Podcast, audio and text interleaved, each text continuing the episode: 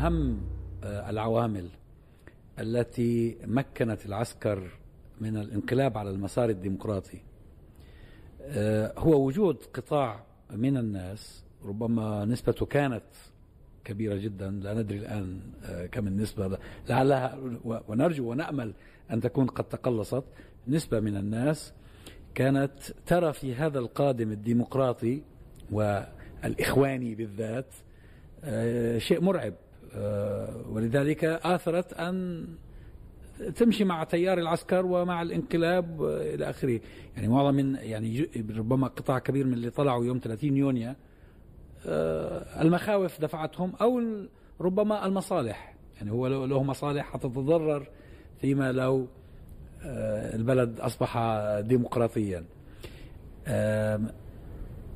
هل هناك ما يشير إلى أن هذا الحوار يمكن فعلا أن يغير من قناعات الناس، أن يخفف من مخاوفهم؟ هل مثلا ما آلت إليه الأوضاع في مصر خلال الأعوامل العشرة الماضية يساعد أيضا، يحفز؟ لأنه الأوضاع ما بتتحسنش، الأوضاع عملها بالسوء يوما بعد يوم. كل اللي حضرتك قلته صحيح. هذه القطاعات والشرائح المجتمعية اللي اجتمعت في ثلاثين ستة كلها كانت موجودة. في ناس حركتها المصالح، في ناس حركتها المطامع، ناس كانت متصورة ان الجيش هي هيوسع السكة ليهم وهيمشي، ودول حقيقة يعني كلهم عرفوا الحقيقة. في ناس كان عندها مخاوف، وتحديدا أقليات وغيرهم كان عندهم مخاوف، وكان في ترويج لأكاذيب، يعني الخلط بين بعض الدعاوي السلفية وبين الحكومة التي انتخبت أو الرئيس الذي انتخب كان خلطا فاضحا، وأنا عشت هذه التجربة. أيضا كان في قطاع، وده القطاع اللي أنا بخاطبه دلوقتي واللي أنا بخاطبه بالحوار الشعبي، كان في قطاع بيقارن بين طموحاته ما بعد الثورة وبين الواقع. مم. والحكاية دي دقيقة شوية يا دكتور. ليه؟ يعني كانوا شاعرين بالإحباط. كان في ناس متوقعة أن بعد الثورة هنعمل سويتش أون سويتش أوف كده فتنتهي كل المشاكل وتتحول مصر إلى بحر من العسل والسمنة والخيرات وفلوس مبارك هترجع والدنيا، نجيب السبعين مليار ونوزعهم، والسبعين مليار كل واحد قاعد بيحسب هيبقى نصيبه كام اما ترجع فلوس مبارك. هذا القطاع كان مشكلة كبيرة جدا. ليه؟ لأنه بعد سنة من حكم الدكتور محمد مرسي لم يشعر إن هو حقق أحلامه، هو اللي ما كانش مسؤول عنها لا محمد مرسي ولا غيره، ولو كان جه ملك من السماء ما كانش هيحقق اللي في أحلامه.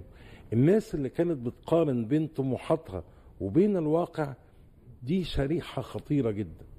الناس دي محتاجة تطمئن إن في رؤية، في رؤية واضحة للمستقبل، فيها حلحلة لجزء من مشاكله، فيها تحقيق لجزء من طموحاته. لأن الناس تقول لك إيه، طيب ما أنا يعني هجيب حد أنا مش عارفهم ولا عارف هيعملوا إيه وما عندهمش خبرة والجيش مش معاهم، على الأقل دول هم موجودين. لكن الفشل في تحقيق طموحات الناس في التسع سنين اللي فاتوا أكبر بكثير من السنة اللي كنا بنتكلم عنها ما بعد الثورة.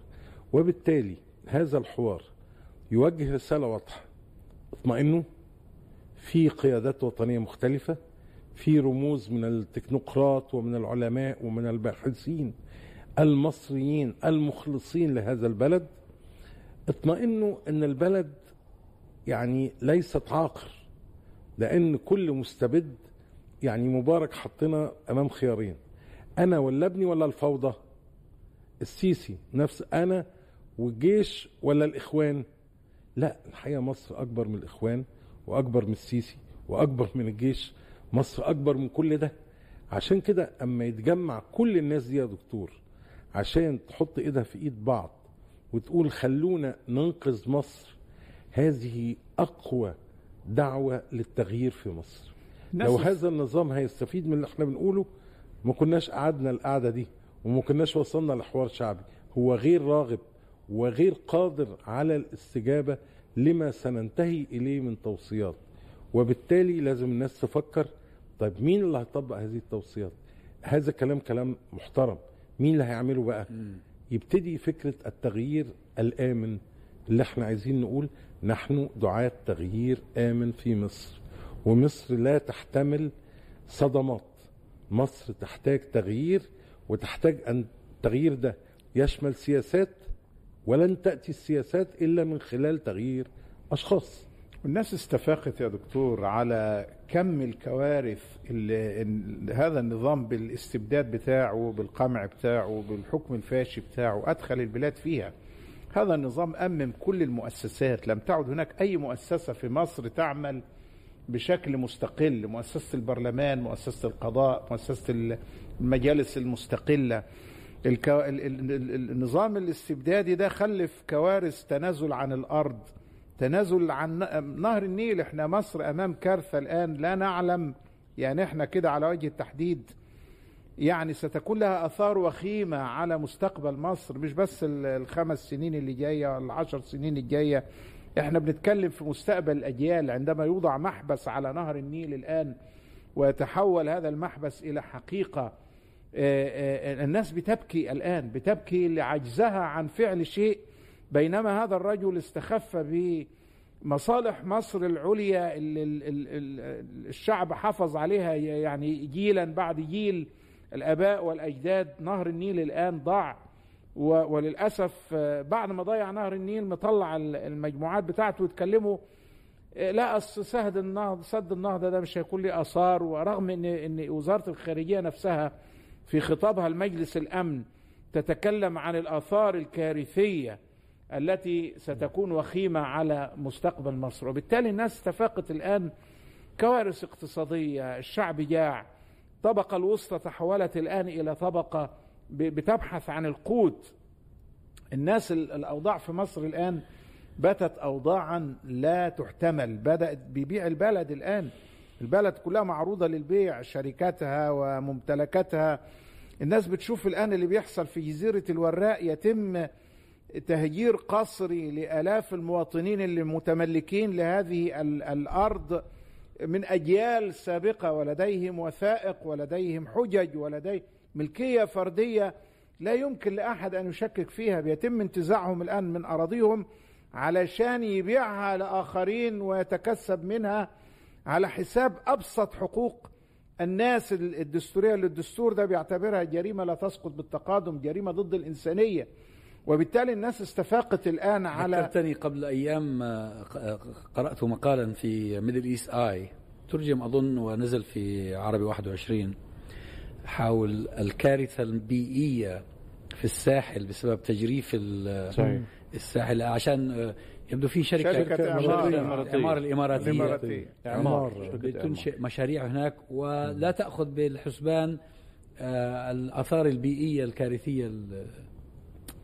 هو فتح البلد للاستثمار الخارجي كعنوان رئيسي، بينما في الواقع هو بيع لأصول البلد. دي المشكلة هتواجهنا جميعا، يعني يعني هتواجه المصريين في الداخل وفي الخارج، لأنه أنت النهاردة بتتكلم على نظام يعلم جيدا أنه مديون، ديون كبرى، ولا حلول أمامه على المستوى الاقتصادي. يعني هو بدأ هذا النظام اقتصاديا بفكرة بسيطة، وأن احنا بنعمل بداية جديدة ونظام جديد، وهننطلق اقتصاديا بحيث أن احنا نتحول إلى واحة اقتصادية يأتي إلينا المستثمرون والمستثمرات من كل صوب وحب، بحيث نعلي مستوى دخل المواطنين ويبقى في فرص للتشغيل.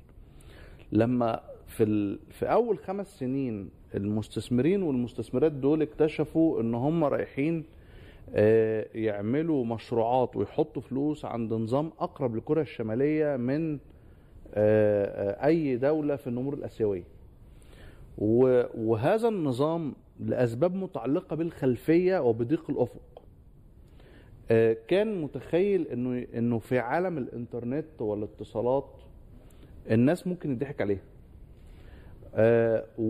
وبما إنه كمان النظام عايز يستقر ويستقر على أجنحة اقتصادية مش أجنحة سياسية، وبما أنه لا يثق في أحد فأطلق في المجتمع الاقتصادي عنان الإكس ميليتري، رجال الجيش السابقين ورجال الجيش اللي بيخرجوا من الخدمة، لأن النظام أيضا لا يحافظ على جنرالات لفترات طويلة خوفا من تحقق نوع من أنواع مراكز القوة. المراكز القوة فبقى بيخرج الجنرال، فأنت عندك هدفين تخلص منه سياسيا وعسكريا جوه المؤسسة، وفي نفس الوقت عايز تعمل من خلاله امتداد اقتصادي. فالناس دي بقى خرجت وهي لا تعلم شيء في الاقتصاد غير لغة القوة، فيعني استباحوا الملكية الفردية زي ما حضرتك قلت. والقصص التي نسمعها والتي لم توثق حتى الآن صحفيا، القصص الشخصية لرجال أعمال، منهم من في السجون ومنهم من خرج خارج مصر ومنهم من ما زال حتى هذه اللحظة، ويمكن شركة جهينة هي المثال الأكبر والأهم. حضرتك بنتكلم على ناس بتروح تاخد، احنا كنا نسمع عن الفساد، الشركة الفلانية عايزة تستقطع قطعة الأرض الفلانية بسعر رخيص جدا جدا، فبيروح للمحافظ للمسؤول لل... يستقطع له بسعر رخيص. ده نوع قديم من الفساد. احنا النهارده بنتكلم على ضباط في الخدمة في الخدمة على مقربة من الدوائر السياسية العليا، بيخشوا على رجال الأعمال ويقول له أنت في الشهر هتطلع لنا مبلغ كذا، وبنيجي ناخده في شنطة ونروح بيه نستخدمه في النشاط السياسي العلاني. يعني أتوات زي الأتوة أقرب أكتر, أكتر. يعني هي بتقول اسمها تبرعات، لكن لما تبقى شهرية بمبالغ محددة متصاعدة إجبارية بقت، وفكرة الاستيلاء على ممتلكات الناس. يعني تجيب رجل الشراكة يقول له احنا شريك معاك، تقول له أنا شريكك، وبعدين تقول له أنا كمان هطلعك بره خالص. دي المرحله التاليه، يعني, يعني هو بيبدا باتوات، فالراجل يدفع التامين بتاع عبد الناصر، لانه يعني التامين في الاخر بيخش لجيب الدوله بالظبط، وفي النهايه يعني ممكن يامموا هذا المكان، لكن يعني ملكيته هتعود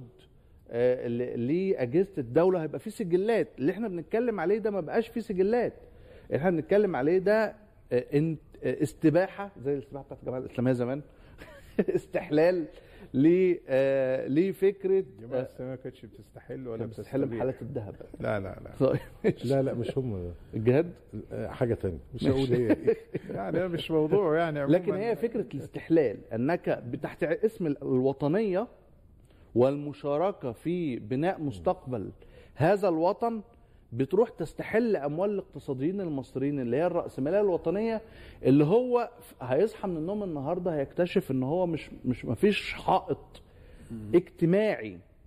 الراسماليه الوطنيه دي مش بس بتعمل لك نخبه اقتصاديه، لا بتعمل لك كمان نخبه اجتماعيه. الناس دي بتربي عيالها في مدارس وبتعلمهم كويس عشان الابن او البنت يرجع يمسك المصنع او يمسك المشروع أو أو أو دلوقتي بقى لأ، هو بيبعت عياله تتعلم بره علشان يضع امتداد للأسرة خارج مصر، ويبقى بعد كده ننقل جزء من الفلوس أو كل الفلوس بره مصر. فأنت دلوقتي بتاخد بتاخد رأس المال تطلعه بره، وبتستدين استدانة خارجية، فتحملنا كمجتمع وكنخبة. على فكرة احنا احنا مطلوب مننا في لحظة من اللحظات ان احنا نجد حلول لمثل هذه المصائب. هو بيستدين هو عشان يسد الدين، هو الحقيقه هو بيستدين آه. عشان يسد الدين. هو يعني قبل حكايه الاستدانه، الحقيقه النقطه دي عشان نستوفيها، اللي هي مساله انه الجيش فعلا يعني دلوقتي بقى مهيمن على مفاصل الاقتصاد المصري. شوف الاول الجيش من حقه انه يكون عنده مشروعات واللي هي بتخدم عملياته العسكريه، يبقى عنده حاجات بتوفر تموينه، بتوفر التزاماته العسكريه، التزاماته اللوجستيه. ده طبيعي موجود وموجود في كل العالم، ونحن نقر به بالنسبه لهم. لكن إن والله ما اظنش في الدول الديمقراطيه، لا حتى الدول الديمقراطيه فيها بعض الحاجات. الجيش هو جهاز من اجهزه الدوله يصرف يعني له من ميزانيه، البرلمان هو الذي يقرها، وفي رقابه وفي شفافيه. يعني والجيوش في الخارج ما يعملش مشاريع الجيش، لا لا الجيوش في الخارج لما بتعمل عطاءات، بتعمل procurement systems، بيبقى من الممكن جدا جدا للمواطن العادي، مش بس للجان البرلمانيه، الاطلاع على الناس دي بتشتري ايه وفين.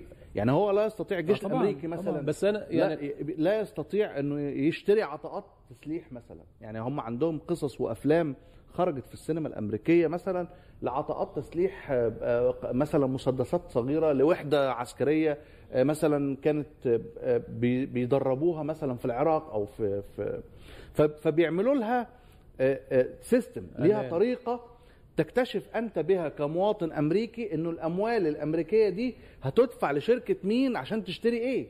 بالعكس الشركات يعني في شفافيه، يعني هي الشاهد انه هنا المساله معظم اه بالعكس اعمال الجيش ومقاولين ومدنيين، واللي بيبيع في النهايه مدنيين يعني مش عسكريين يعني سابقين. الشاهد انه المساله تخضع للرقابه يعني وفيها شفافيه. بينما بينما احنا في مصر طبعا اصلا ميزانيه الجيش اصلا لا تراقب، ميزانيه الجيش على بعضها حتى الان، ورغم الت... ورغم ان قامت ثوره خمسة وعشرين يناير وكان في محاولات لاخضاع الميزانيه العسكريه للرقابه، لكن وقفوا وقال لك ده عرق جبين، عرق جبين الجيش محدش قرب منه ولا حد يراقبه.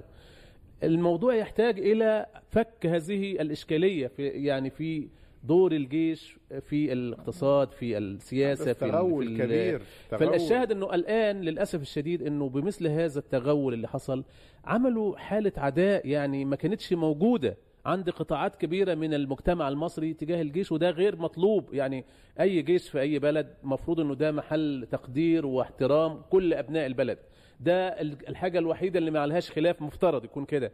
اما هم الان الحقيقه حطوا الجيش نفسه في مواجهه مع الشعب مع رجال الاعمال، ده بيخصم من رصيد المؤسسه العسكريه. الان احنا كمعارضه او كقوه شعبيه وطنيه مش قادره تعمل حاجه الحقيقه مع مع هذا التغول، لكن جاي لهم غصب عنهم الان بتعليمات من صندوق النقد. صندوق النقد دلوقتي بيقول لهم لا، لازم الجيش يسيب يسيب مشروعات، وذلك هم بيعملوا بقى شغل شغل تمثيلي شغل تمثيلي يعني وهمي، يعني في مناقلات يعني ينقلوا بعض الأصول لاستثمارات أخرى علشان يعني يقولوا للصندوق إن إحنا هو عملنا وتخلينا عن بعض الأصول، لكن واضح إن المواضيع دي فيها وراها شيء إحنا برضو غامض بالنسبة لنا. أنا عندي بس مشكلة الحقيقة، مش هينجحوا طبعا، أسوأ بورصة في العالم. الأزمة هي أزمة هيكلية في طريقة بناء الموازنة العامة المصرية. صح.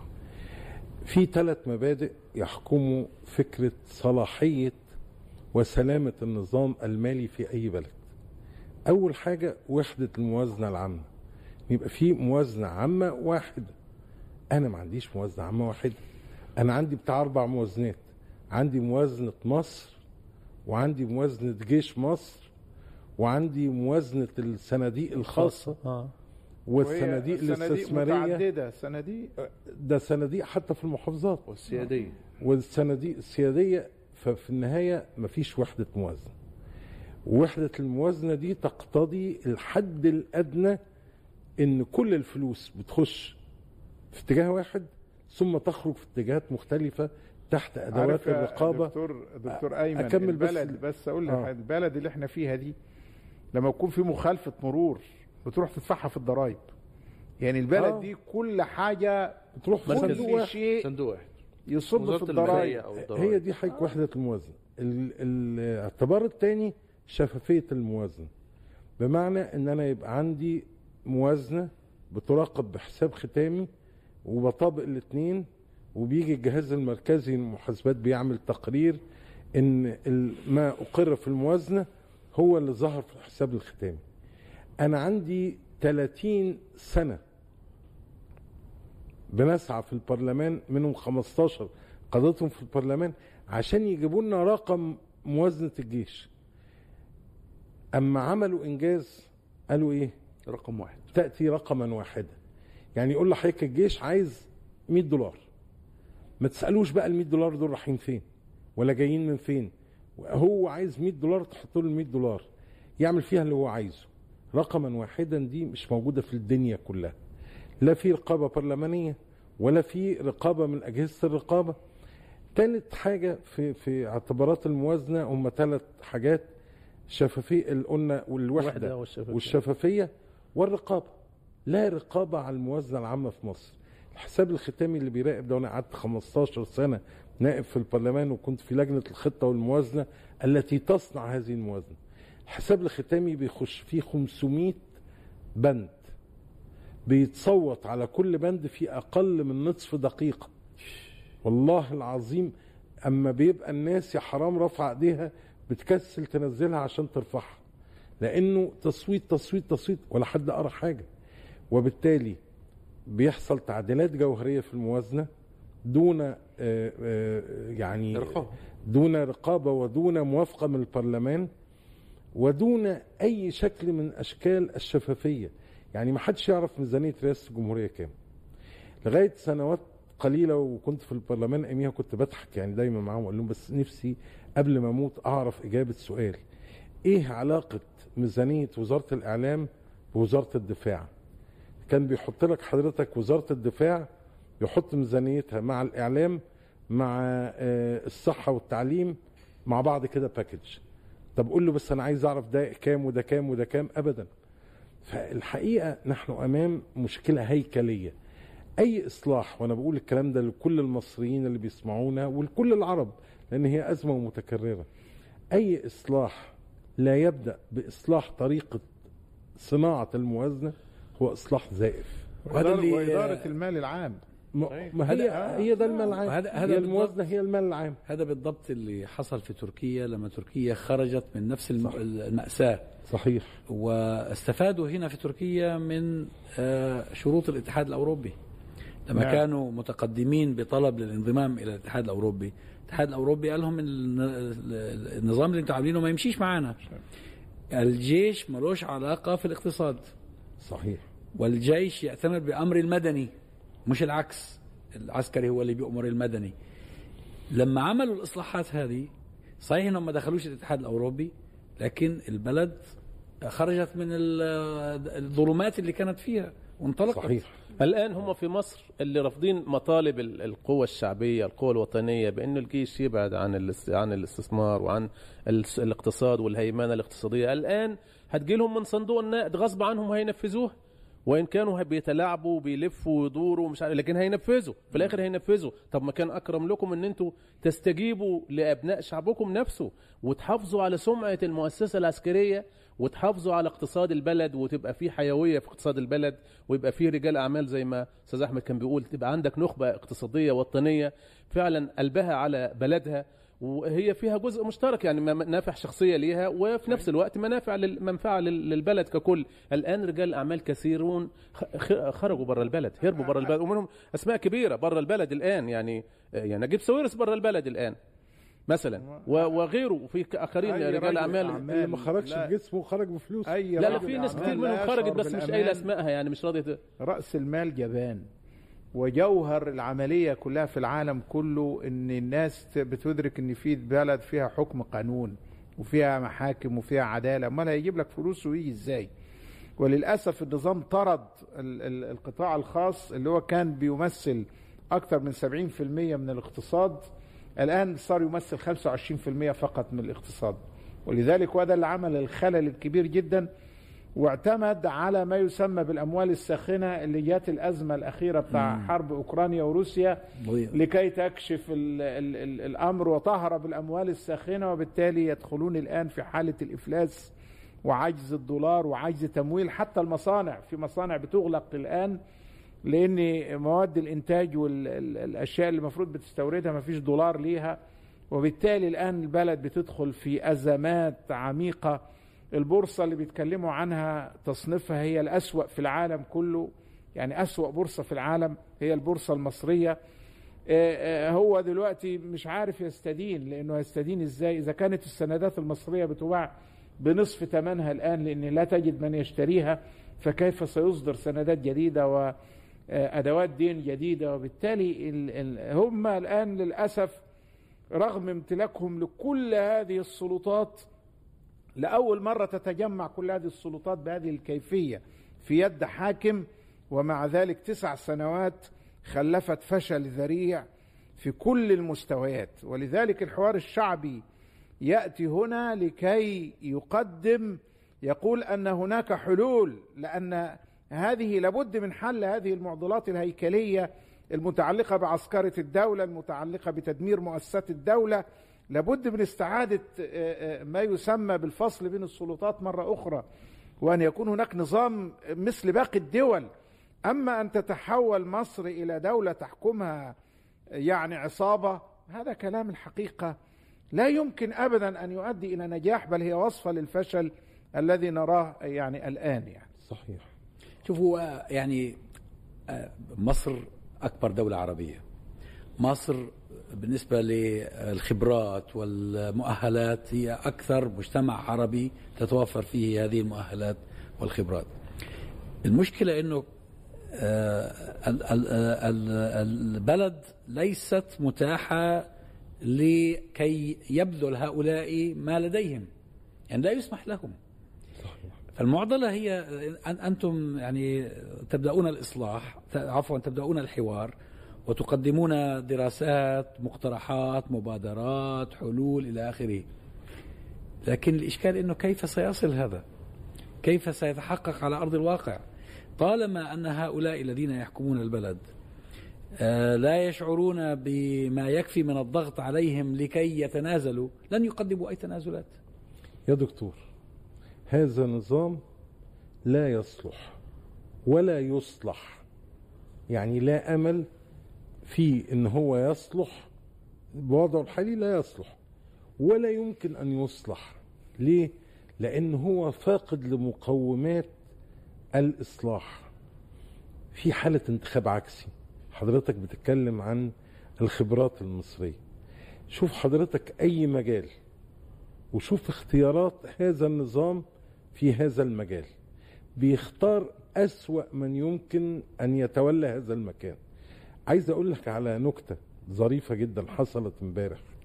امبارح استقال طارق عامر اللي هو أو أقيل يعني أو قالوا له امشي، وما تعينش حد لغاية دلوقتي. لا عينه عينه النهارده، عينه اللي هو ده رئيس البنك آه المركزي حسن اه عينه حسن عبد الله قائما بقى. اه لسه لسه ما عينوش قا... رئيس رسمي، لا ده قائم بالأعمال لسه. في حاجتين اسمه نجم عشي مرشح امبارح يعني. نجم ده كان محافظ بنك، لا لا غير غير غير على غير على نجم القديم. النكته فين؟ اسمه سمير نجم تقريبا او شيء. انت ما تشيل محافظ البنك المركزي النظام المصرفي يرتعد آه. والبورصه تتهز. تصور ان دي اول مره في التاريخ يتشال محافظ بنك المركزي وقبل ما يتعين واحد تاني البورصه تعلى. ده معناها ان احنا كان عندنا كارثه مش محافظ، يعني البورصه دي يعني الناس ارتاحوا لما راح. بالظبط حضرتك. لا هو طبعا قطاع الاعمال كله مرتاح يعني من منه اه يعني هو هو في النهايه على راي حد من زملائنا قال لك المشير طارق عامل ان هو قريب عبد الحكيم عامل ابن اخوه، اظن ابن اخوه. لا بس قلنا نفس الفكره يعني. حد قال يعني فكره ان هو مشير والراجل جاي ينفذ تعليمات. مش دي القضيه يا دكتور. في كل قطاع في مصر هناك كارثه. في قطاع الصحه اما تبقى الوزيره اللي مشوها مؤخرا دي لعدد سنه في البيت ومحدش حس ومحدش زعل، اما تبقى دي وزيره الصحه الحقيقه لازم نفكر هو في ايه. يعني مصر اللي كان فيها علي باشا ابراهيم واللي كان فيها اهم اطباء في العالم، يصل بها الحال ان الست وزيره الصحه دي كانت سكرتيره عند في مكتب الوزير في حاتم الجبالي آه. كانت يعني وزير السابق يعني كانت ماسكه مديره بقت وزيره آه. مديره مكتبه كانت مديره آه. مكتبه اللي هو مثلا احنا كنواب حضرتك هي طبيبه طبعا كنا نروح نجمع هي طبيبه وطلعت في حوار صحفي قالت, قالت ان انا عمري ما كان نفسي اكون طبيبه بس ابويا اللي اجبرني اخش كليه الطب، يعني حاجه مأساويه. اما انت تعرف حضرتك مصطفى النحاس رحمه الله عليه تولى مرتين وزارة الصحة لأنه كان هناك كارثة صحية بتاعة الوباء الوباء بتاع الكوليرا والكلام ده، فتولى مصطفى باشا النحاس بنفسه وزارة الصحة وهو رئيس وزراء عشان عارف ان في وباء وكارثه. وزاره الصحه من اهم الوزارات في الدول المتقدمه، من اهم الوزارات. انا يبقى عندي وباء وعندي كارثه من الانتخابات في امريكا يعني تدير الوزاره. هو احنا ما عندناش وزراء في الاساس يا دكتور، دول شويه سكرتارية. يعني سكرتارية. وبعد كده خلي بالك في الخلفيه النظام معين جنرالات ماسكين الوزارات دي. انت صحيح. ستجد يعني الامين فيها. العام لمجلس الوزراء يقول لك اللواء اركان حرب مش عارف مين مين كل وزارة فيها الحرب ده هو رئيس الوزراء.